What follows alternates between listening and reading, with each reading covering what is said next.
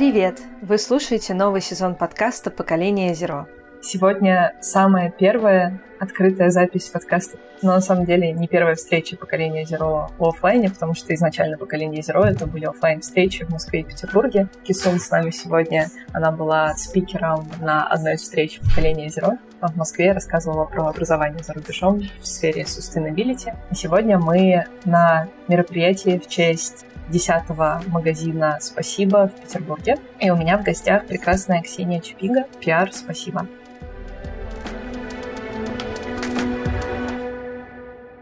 Расскажи, пожалуйста, про магазины «Спасибо».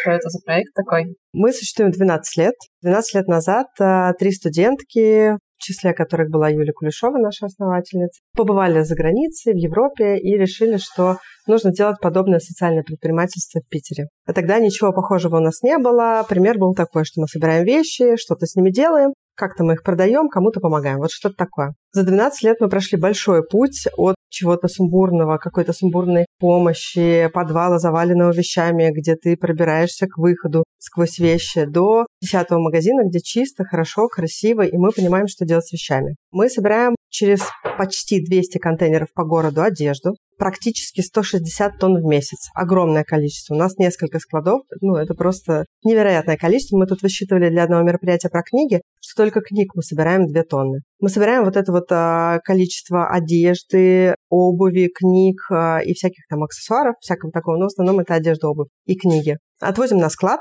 У нас три склада. На этих складах мы их сортируем по очень сложной сортировке. У нас есть э, список от каждого фонда, кому какие нужны вещи. В ночлежку никогда не попадут мини-юбки. В фонд, который занимается помощью семьям с детьми, там никогда не будет э, каких-то, я не знаю, вещей, которые не должны быть там. У нас есть э, списки от этих фондов, мы сортируем под эти фонды, сортируем специально под наш центр выдачи вещей. Это такой центр, он выглядит как магазин. Если вы туда зайдете, вы не подумаете никогда, что это какой-то центр выдачи, абсолютно как магазин, с красивыми вещами, развешенными. Там мы одеваем 12 тысяч семей ежегодно, под него сортируем. Отдельно сортируем под наши магазины. У нас 10 магазинов. В этих магазинах мы продаем вещи, а всю выручку за вычетом накладных расходов отправляем в благотворительные организации. Еще часть мы отдаем на переработку, везде, где только можно. Еще часть мы отдаем дизайнерам, которые переделывают вещи или собирают какие-то отдельные. И еще там какую-то часть э, отдаем а, различным творческим коллективам. Последняя, пожалуй, часть продаем в секонд-хенды по всей России для того, чтобы поддерживать эту отрасль, особенно сейчас, потому что она проседает, а мы за то, чтобы активно развивалось а, вот это вот секонд-хенд движение. Такая большая очень система. У нас работает уже порядка 100 человек. А еще прикольно, мы работаем по горизонтальному принципу.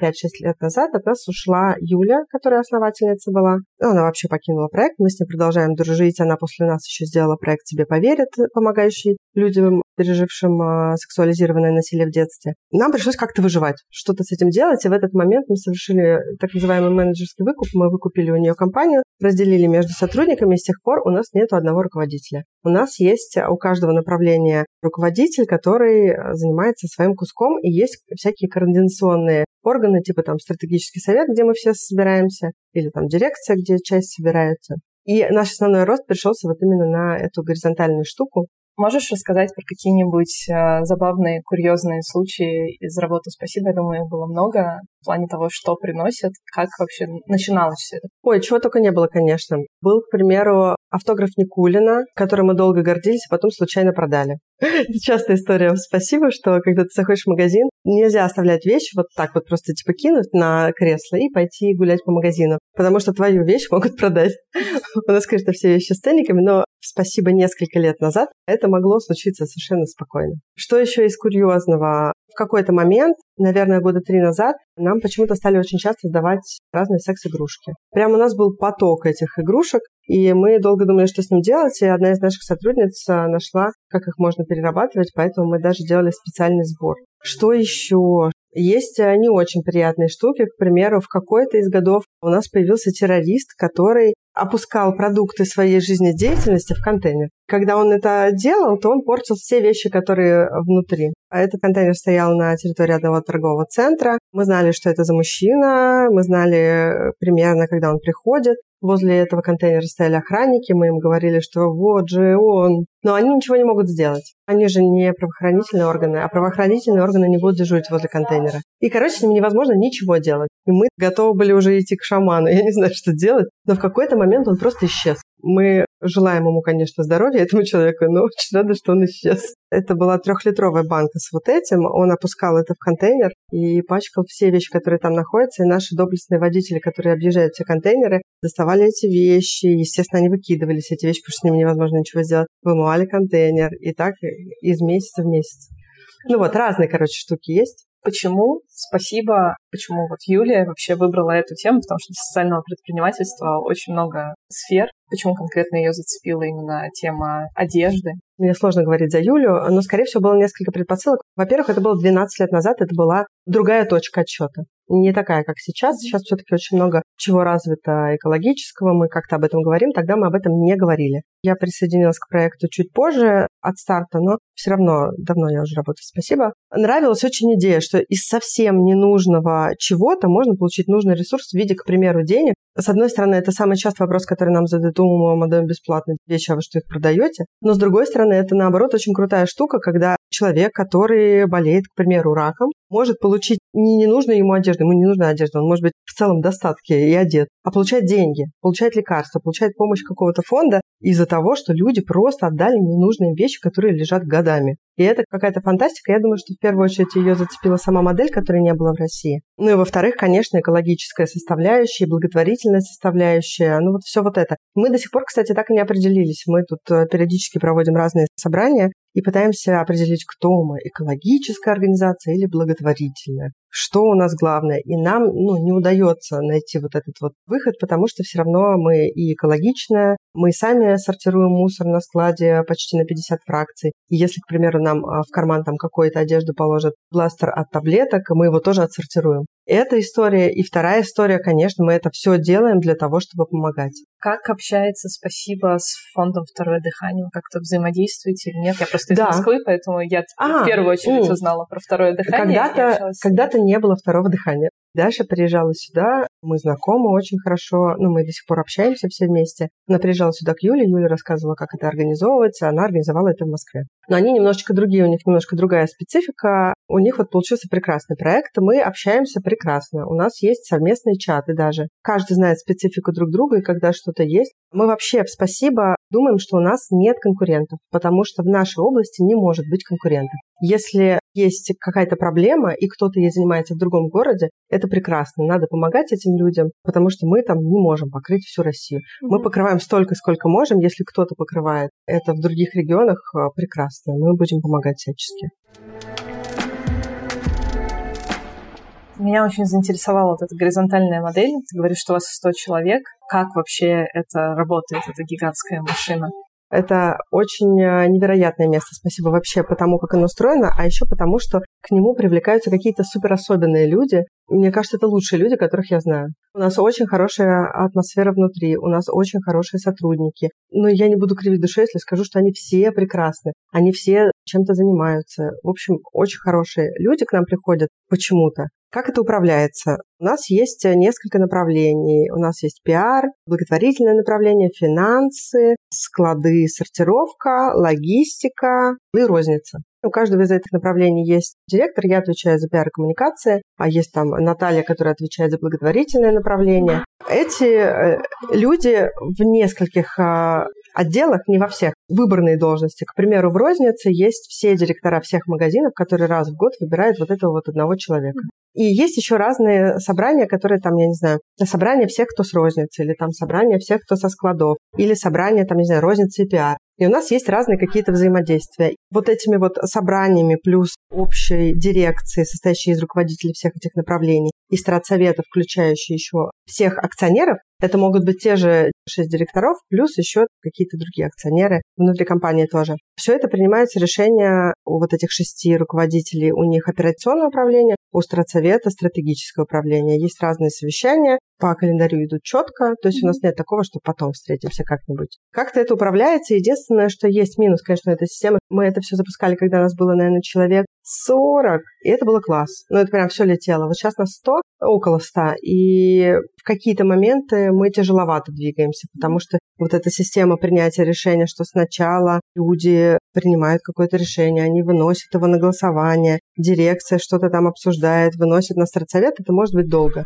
Но мы постарались разграничить э, дирекцию за оперативное управление, стратегический совет за более какие-то такие глобальные штуки идет. Наверное, если было бы человек 200 сотрудников, было бы как-то сложновато, но я думаю, что есть э, прецеденты работы других компаний. Будем смотреть, учиться. Ты сказала, что все единомышленники по факту в вашей компании. И я вспомнила, где мы с тобой познакомились. И мы с тобой познакомились в кофейне Special на круглом столе про еду и про спасение еды. И ты рассказывала про свой проект. Можешь, пожалуйста, рассказать про свой проект, чтобы ну, немножко люди больше понимали, что если ты работаешь, например, даже в спасибо, у тебя может быть еще что-то свое. Это даже сложно назвать проектом, потому что я так до конца это и не сделала, и все, я все думаю об этом. Но, в общем, лет шесть назад я работала в спасибо, и мы, значит, решили, что если вот есть такая история с шерингом одежды, почему нет истории с шерингом еды? Тогда только-только начиналось движение фудшеринга, и мы, значит, вместе с координатором на тот момент этого движения, с Сашей Легкой, мы, значит, решили, что нужно что-то делать такое же, как «Спасибо», какие-то пункты сбора еды или что-нибудь такое. И мы придумали историю, ну, вернее, тоже ее подсмотрели, естественно, она есть за границей, у нас этого нету. Мы открыли общественный холодильник. «Спасибо» до сих пор делается все очень просто. Мы зашли на Авито, нашли промышленный холодильник, купили его, обклеили его наклеечкой в нашем стиле, в который мы там решили, поставили и рассказали об этом миллиону СМИ. Ну, пришло какое-то огромное количество людей. Выстроилась огромная очередь людей, которые хотят положить туда продукты. Огромное количество людей, которые хотят забрать оттуда продукты. Огромное количество СМИ. Просто невероятное. Мы еще там какой-то безалкогольный глинтвейн варили. Ну, что-то такое. Это было зимой, было все прекрасно, замечательно, общественный холодильник. А на следующий день пришел Роспотребнадзор и закрыл его. Нам, естественно, выдали там предписание. Когда мы пришли, нам сказали, ну, ребят, мы думали, что нас там будут, я не знаю, пороть. Они такие, ребят, ну классная идея, ну все прекрасно. Ну а если отравят? Ну нельзя так. И они нам тогда помогли составить некий пул вопросов и даже частично ответов, что можно сделать с тем, что у нас нельзя шерить еду. Мы взяли еще миллион консультаций, вот сейчас я продолжаю вынашивать в голове план о том, чтобы сделать либо фудшеринговую лавку, либо фудшеринговое кафе. Я была как никогда близка к этому еще полгода назад. Сейчас пока не знаю, будет ли она или нет, но мы нашли какие-то точки соприкосновения с тем же Роспотребнадзором в том, как это можно сделать в России, не нарушая законы, чтобы всем было хорошо. Вот такая вот история. Мне кажется, в мире, где миллионы, миллиарды даже людей голодают, выбрасывать еду ну просто невозможно. И с этим точно надо что-то делать.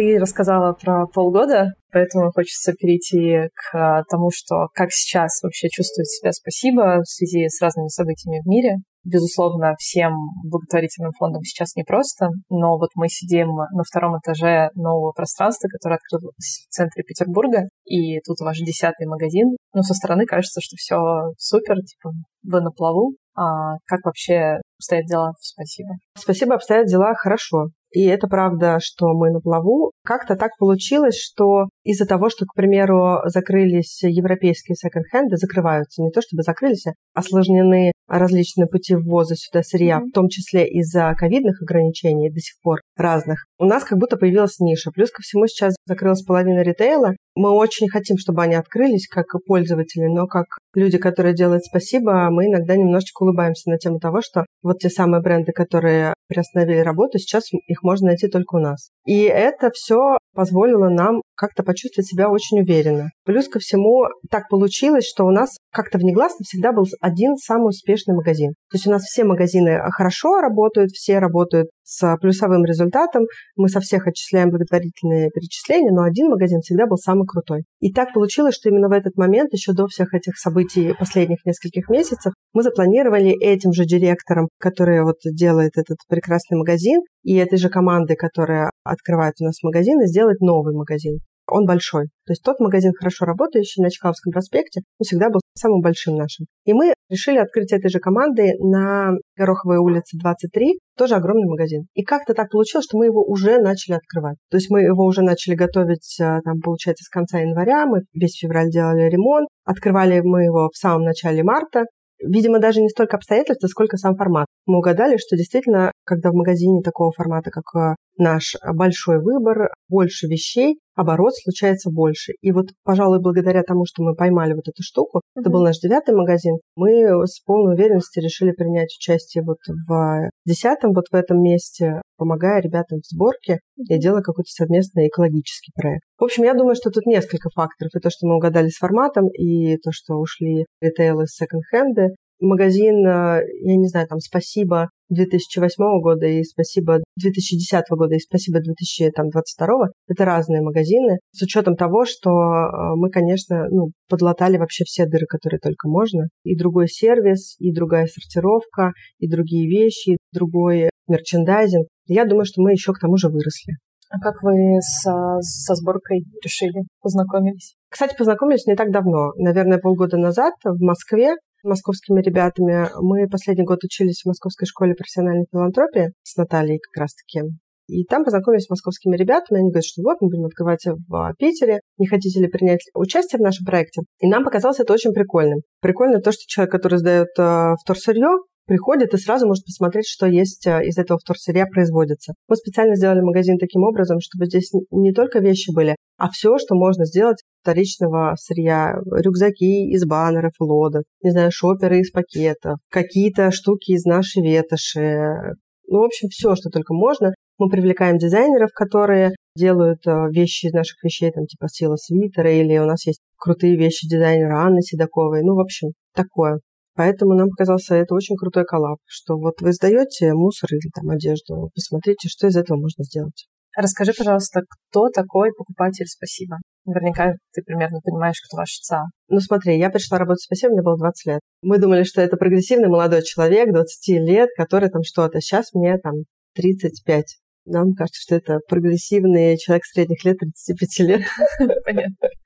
Но на самом деле как? Мы делали исследования. Нам казалось, что у нас вот такая прогрессивная, толерантная, экологичная целевая аудитория. Когда мы сделали исследование, мы очень удивились, что большая часть наших зайчиков это все-таки люди 30-45 плюс, что это люди патриархальных взглядов и очень э, такие семейные люди. И из этого мы, кстати, сделали вывод, что, наверное, в, когда люди сдают нам вещи, их цепляет больше всего благотворительная штука, нежели экологичная. Но мы это исследование делали там 10 лет назад. Мы сейчас собираемся его повторить, потому что мне кажется, что экологичная аудитория тоже подтянулась. Ну, экология развилась в городе, экологичное направление. Но на момент 10 э, лет назад были люди, которые были готовы помогать. Тоже тут надо сказать, что 10 лет назад с благотворительностью была тоже совсем другая песня. То есть это были такие более какие-то распространены более прицерковные какие-то сборы. Системной большой благотворительности 10 лет назад, но она только зарождалась. В принципе, да, я помню, что когда я еще не увлекалась экологией и экологичным образом жизни,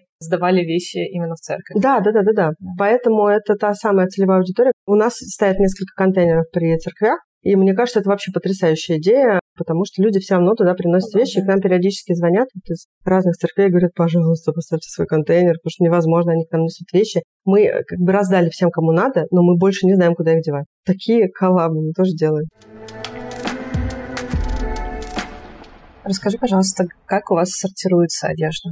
Где это происходит? У нас есть центр э, сортировки в ДК «Газа». Ну, у нас есть еще два склада, но это просто склады, а центр сортировки в ДК «Газа» — это прям большой сортировочный пункт, я могу устроить туда экскурсию. Мы туда вводим всех желающих, вообще всех людей, кто хочет, да. пожалуйста, welcome. Там у нас работают а, сортировщики, у них есть четкие инструкции, что подходит для благотворительных фондов, что подходит для центра выдачи, что подходит для розницы. И у них стоят такие бочки большие, в которые они опускают вот эти вот вещи. По разным вещи или там а, мусор, если они сортируют. Есть критерии у розницы какие-то свои, которые они выработали, что люди у нас покупают, что лучше продавать в магазинах. И помимо этого у нас есть еще общая э, такая секонд-хендовская система названия этих э, вещей. Есть там категория первая категория, сорт первый сорт, там второй сорт, экстра, крем. Это самые-самые лучшие вещи, они называются крем. И мы подстраиваем под это, под все для того, чтобы тоже в рынке мы как-то могли участвовать. Я могу сказать, что в магазинах продается, к примеру, крем, безусловно, и лучшие там а, категории разные, ну, в зависимости от магазинов, они у нас тоже есть, разных направленностей. У нас есть социальные магазины, где можно одеться на тысячу рублей полностью с ног до головы,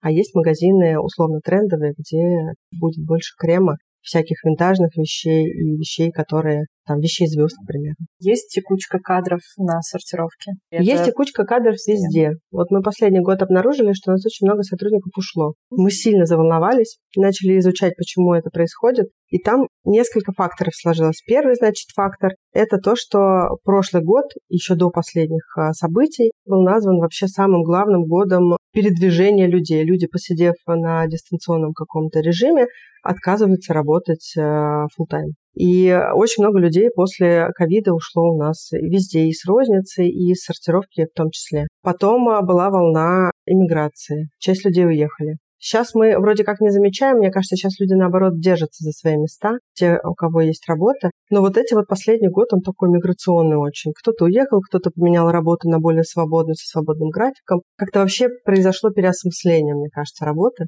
Просто это такая непростая работа. Я была на сортировке у второго дыхания. Мне хватило 10 минут, чтобы понять, что это очень сложно сортировать одежду, отбирать ее. Да, ну бывают сложные работы. Но тут еще тоже мне кажется, что все зависит от человека. Потому что бывает тебе сложнее общаться с людьми, нежели делать что-то руками. Ну, ты просто не можешь общаться с людьми. Ну, прям, я не знаю, не выносишь людей. ну, разное бывает. Хотя у нас прекрасные ребята общительные. Это я просто сейчас из головы взяла какой-то mm-hmm. пример. Все в основном молодые, может быть, поэтому. Я как э, блогер не могу тебя не спросить про то, как сейчас ваша работа именно в пиар-отдела проходит и вообще как это все работает с учетом того, что ограниченные социальные сети. Тут нам тоже немножко повезло, потому что главный упор всегда у нас был на ВКонтакте. Как-то так исторически получилось, что 12 лет э, назад мы начали делать большое сообщество ВКонтакте. Где-то полтора-два года назад я отчаялась, что у нас сообщество ВКонтакте, у нас там 60 тысяч человек, мы его развивали, развивали, и два года назад я подумала о том, что это какая-то фигня. У нас, безусловно, есть а, и там Инстаграм, признанный запрещенной организацией. Но почему-то всегда было самое большое сообщество ВКонтакте, и я думала его убить если честно, два года назад, потому что ну, как-то вообще было мертво. Но тут я очень рада, потому что я его не убила. У нас есть э, ВКонтакте ведущийся все это время, хорошо работающий. Плюс ко всему у нас есть 10 магазинов, которые выступают площадками офлайновыми. Плюс ко всему у меня вообще такое ощущение, именно как у пиар-человека, что сейчас все выжившие пытаются сотрудничать со всеми выжившими. И ты получаешь такие предложения, которых ты два года назад просто не мог получить. И это э, все благодаря, мне кажется, ковиду и последующим историям э, произошедшим. Потому что осталось не так много компаний, которые могут с кем-то посотрудничать. И если раньше, к примеру, там эта супер великая компания выбирала, с кем ей посотрудничать с а, одним из ушедших брендов а, больших, либо с каким-то небольшим а, спасибо, то сейчас она не выбирает, потому что осталось только спасибо. В этой антиутопии, в которой мы живем, все-таки есть какие-то плюсы. Ну, безусловно, я думаю, что плюсы по развитию всего российского, они будут, а мы ну, российские. Поэтому тут такая, конечно, штука, что те, кто остаются, скорее всего, будут э, развиваться хорошо. Думаю, что если у наших гостей есть вопросы. У меня вопрос. Бывало ли такое, что у вас из боксов воровали вещи? О, да, постоянно. Была история не у нас и не у второго дыхания. Много же таких магазинов, похожих, э, как мы, по России. У одного из магазинов, где там, значит, залез туда мужчина без определенного места жительства спать и умер. И мы очень боимся этой ситуации. Боялись с самого начала ситуации. Своровали вещи и своровали, ладно, бог с ним. Но что туда кто-то заберется, не знаю, животное какое-то и умрет, не сможет выбраться оттуда. Поэтому мы делаем контейнеры специальные. Туда невозможно залезть. То есть он специально с перегородками, что когда ты его открываешь, туда никто никогда не может залезть. А Но забрать вещи еще можно. Мы пытаемся сделать так, чтобы их э, не забирали, но все равно бывают разные моменты, когда их забирают. Но в основном ключи от всех контейнеров есть только у наших водителей. Они не забирают себе вещи. Им они уже, мне кажется, просто вообще никому в работающем спасибо. Вещи... Самые большие э, минималисты. Да, вещи просто, когда ты видишь это количество вещей, тебе ничего не хочется больше домой нести, просто никогда. Бывает, иногда забирают, если что-то торчит, но довольно редко. Плохо, если это, к примеру, сотрудники торгового центра, которые работают, допустим, в клининге, и они забирают каждый день. Такое тоже было, естественно, у нас, что они каждый день а, в свою смену заходят, забирают. Скорее всего, им эти ну, вещи нужны. Я думаю, что тут срабатывает другой механизм, что ты забираешь, потому что можно. Не факт, что ты этим потом будешь пользоваться. И опять-таки у нас же есть бесплатный центр выдачи вещей, где мы можем одеть ну, практически любого желающего. Там минимальные какие-то документы нужны, ну прям вообще. И если ты придешь, там, я не знаю, скажешь, что ты там погорелец, или у тебя все плохо в жизни, тебе дадут эти вещи. Тут тоже такая история, что если кому-то нужны вещи, их можно брать. И еще одна штука. Мы ставим свои контейнеры в а, торговых центрах специально, потому что там обычно не промокают вещи, никак не меняются. И есть какие-то камеры, охранники, и там нельзя вот прям жестко их разворошить. И еще тоже, когда воруют, если воруют, то это же обычно вот такое вот разбрасывание вокруг, все вот это.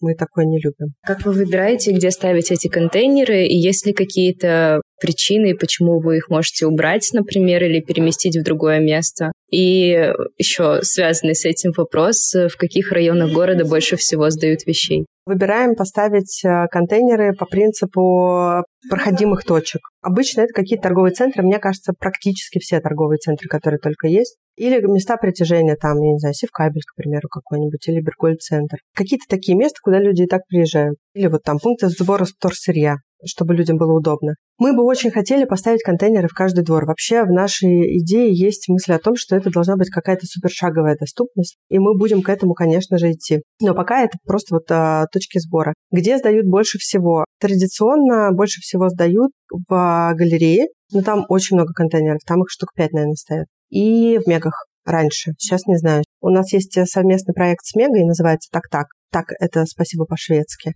И мы, мы его открыли года полтора назад. Это такой экологичный проект, там все сделано из переработки, там у нас супер классные вещи, вещи звезд, дизайнерские, ну, всякого такое. Выглядит потрясающе наш совместный, значит, с Омегой и с Икеей проект. И мы э, хорошо знаем, что сейчас происходит там. В Мегах очень мало людей. Ну, прям катастрофичное количество мало людей. Там и так летом всегда падает трафик, потому что все едут куда-то за город отдыхать. А сейчас, конечно, совсем беда с учетом того, что много кто закрылся. Поэтому непонятно, будут ли те контейнеры наполняться так же, как раньше. Но традиционно это были меги и галереи. Самые классные. Спасибо большое. Спасибо, да.